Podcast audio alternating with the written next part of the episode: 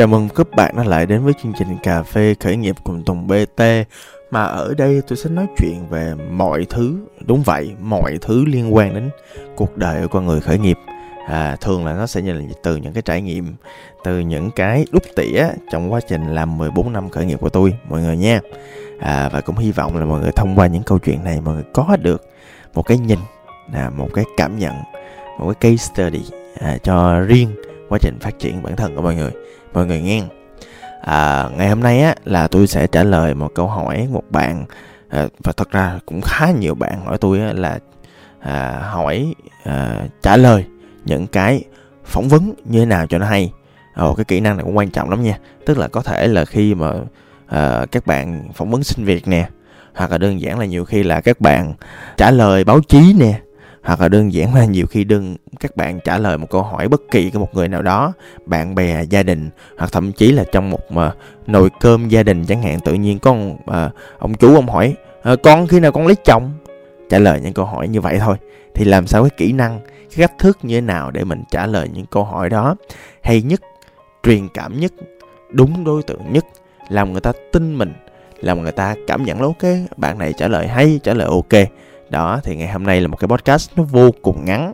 Chắc bạn nghe khoảng cỡ năm bảy phút nữa thôi là nó hết rồi. Và cái chuyện là bản thân tôi sẽ suy nghĩ như thế nào khi tôi trả lời một câu hỏi. Bạn nha. Một trong những cái thứ đầu tiên mà tôi muốn nói trước khi mà tôi trả lời một câu hỏi nào hoặc là tôi sẽ à, sắp xếp những câu từ trong đầu tôi để trả lời như thế nào thì cái việc đầu tiên các bạn nên biết á, là các bạn nên biết các bạn là ai à, thật ra cái câu hỏi này nó cũng chẳng có triết lý hoặc là nó cũng chẳng có cao siêu gì đâu. Biết mình là ai đơn giản là biết mình là con người như thế nào. À, biết những cái giá trị của mình là cái gì. Biết mình làm được gì và không làm được gì. Ví dụ như là nói về một chủ đề trong cái ờ, phỏng vấn xin việc đi là bạn phải biết là bạn có năng lực gì và không có năng lực gì. Và khi mà trả lời mọi người tôi hay nói mọi người hay nói thật đi. À, đừng có nói dối làm gì hết. Là tại vì nói thật thì người thật việc thật. Chứ bây giờ mà nói dối mình vô đó xong người ta à, mong đợi mình là một thứ khác á, thì nó còn tệ hơn là lúc bạn không được vô công ty nữa. Thì theo tôi là cái chính sách của tôi á là tôi không nói dối. À tôi nói thật những gì tôi đã và đang có. Và tôi sẽ nói làm sao cho họ hiểu những khuyết điểm của tôi là như vậy. Và làm sao để họ hiểu luôn những điểm tốt của tôi là như vậy. Và tôi có thể làm gì với những điểm tốt và điểm tệ đó ví dụ như vậy. À, và thậm chí là nhiều khi là trong cái mối quan hệ gia đình chẳng hạn tôi cũng hiểu rõ là tôi cần gì tôi làm gì tôi muốn gì. Cho nên là khi mà bạn trả lời những câu hỏi bên ngoài thì thật ra một trong những bước đầu tiên của bạn là bạn phải hiểu những câu hỏi bên trong cái đã. Và bên trong bạn phải có cái gì đã. Bạn phải bắt đầu à, sao ta? Tự tin lên. Và cái này nó hơi hơi khó để làm và thật ra không dễ. Một trong những thứ mình cần làm là để mình trả lời câu hỏi là mình phải đưa mình vào một cái trạng thái là tự tin. Ok sau khi tôi hiểu mọi thứ rồi, sau khi tôi rất là tự tin với bản thân tôi rồi, không có lý do gì để mình tôi ngại ngùng tôi trả lời hết. Cái người đặt câu hỏi không là hết mọi người. Mọi người, tất cả mọi người đều bình đẳng, không phân biệt giới tính, màu da, sắc tộc, tuổi tác. Đơn giản là chỉ là hai con người với nhau. Và khi hai con người trả lời và đặt câu hỏi, vai vế là như nhau, điều đó có nghĩa là bạn là ngang bằng với bất cứ ai trong cuộc đời này. Cho nên hãy tự tin lên, hãy thoải mái lên, vui vẻ lên. À trường hợp tệ nhất là gì? Phỏng vấn không đậu thì thôi. Hoặc là đơn giản là mình không trả lời được câu hỏi của phóng viên chẳng hạn.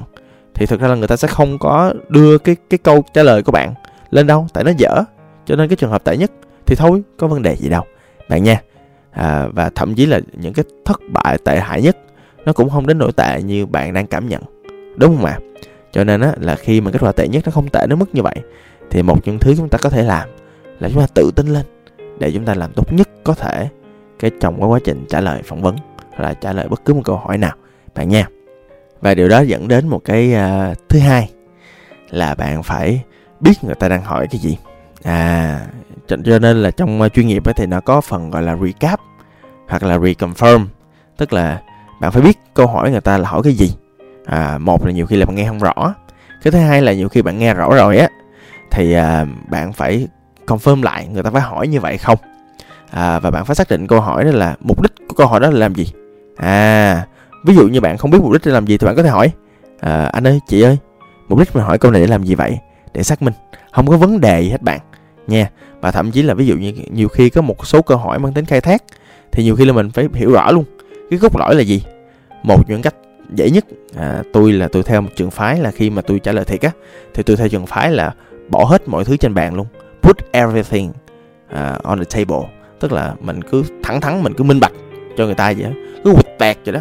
À cái trường phái này của tôi nó cũng tiện ở chỗ là không có gì phải giấu hết trơn á.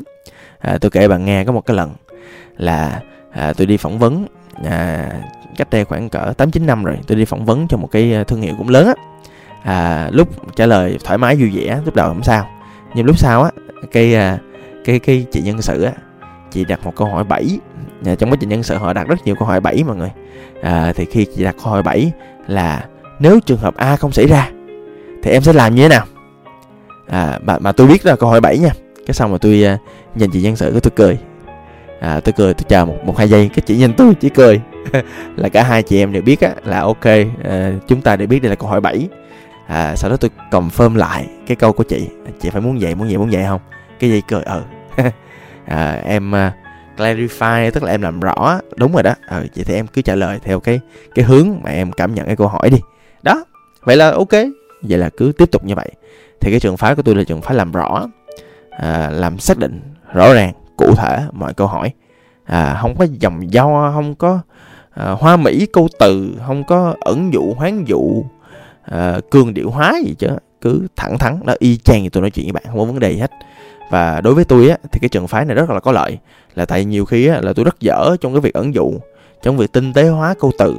Và phải rất là mệt mỏi trong cái việc mà hiểu ý người ta là cái gì. À, tôi mà bồ tôi mà bắt tôi tìm hiểu ý là tôi chia tay luôn á.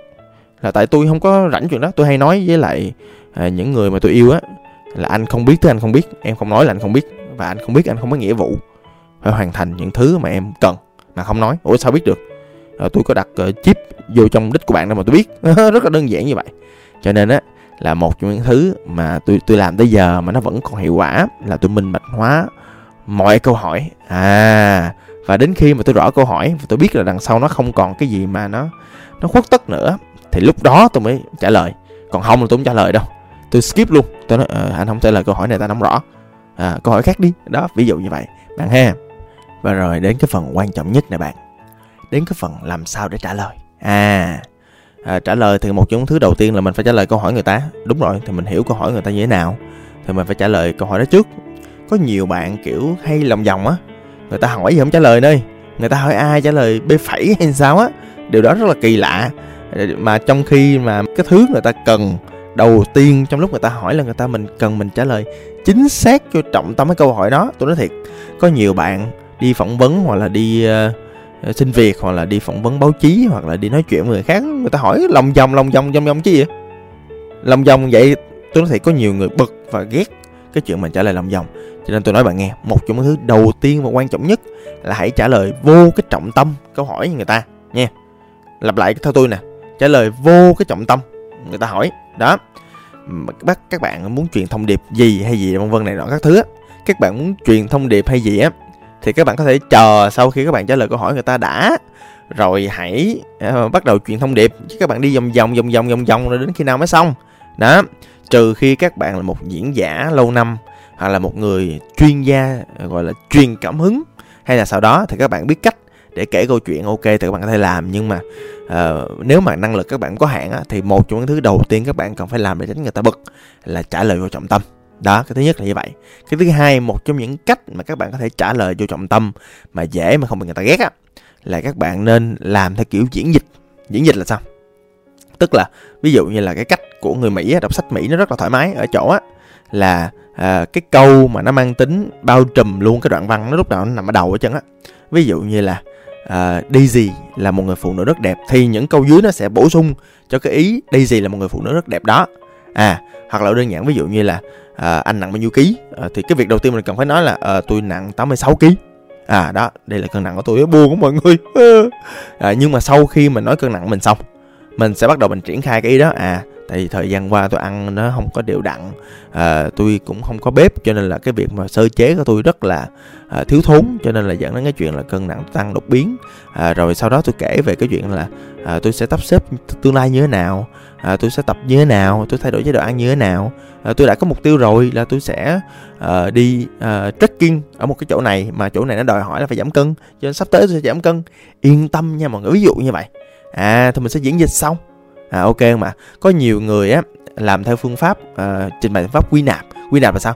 Các bạn cái đi vòng các bạn người ta hỏi là bao nhiêu ký cái xong người tự nhiên bắt đầu là uh, sắp tới là tôi sẽ đi trekking ở sơn đồng. Uh, cho nên á là cái cân nặng của tôi á nó sẽ là à, thay đổi. À, ủa cái xong người ta hỏi ủa, ủa tôi hỏi anh là bao nhiêu ký mà anh nói gì vậy? Dĩ nhiên trong đầu các bạn có thể nói là ok từ từ rồi tôi đi đến đó. Nhưng mà ai mà biết các bạn đang nói gì? Người ta lúc nào người ta cũng tưởng là các bạn đang lạc đề chứ á cho nên là theo tôi để ngắn gọn để xúc tích để tránh người ta bực bội thì các bạn nên nói theo kiểu diễn dịch. Tức là trả lời người ta trước rồi sau đó muốn nói gì nói. À ok không ạ? Và đến cái phần thứ ba nè là cái phần á mà các bạn à, muốn truyền cái thông điệp của các bạn các bạn muốn truyền câu chuyện của bạn bạn muốn nói cái gì đó để thể hiện là cái này ghi cái nọ. À đó. Thì đến thời điểm đó thì các bạn có thể à, truyền. Nhưng mà lưu ý trong đầu nha. Lưu ý trong đầu các bạn hay bị lạc đề lắm. Có nhiều người tôi nói chuyện hỏi không đi đâu á. Để tránh cái chuyện đó các bạn phải xác định rõ là cái thông điệp của bạn là gì. Ví dụ như hồi nãy người ta hỏi ký của tôi. Cái xong tôi mới trả lời là tôi 86 kg nhưng mà cái thông điệp của tôi á là tôi là một người luôn thay đổi. Cho nên tôi sẽ giảm đó. À, giống như bây giờ tôi đang nói các bạn là sắp tới tôi sẽ giảm cân nặng xuống còn 80 thôi. Để tôi đi à, đi đi trekking đi bộ. Đó tôi sẽ làm được. Cá mọi người luôn mọi người quay lại là sẽ thấy tôi là 80 kg liền. Nha không có sai đâu. À đó thì để mà tôi truyền thông điệp như vậy thì sau tôi khi tôi trả lời cho người ta xong số ký của tôi thì tôi mới nói.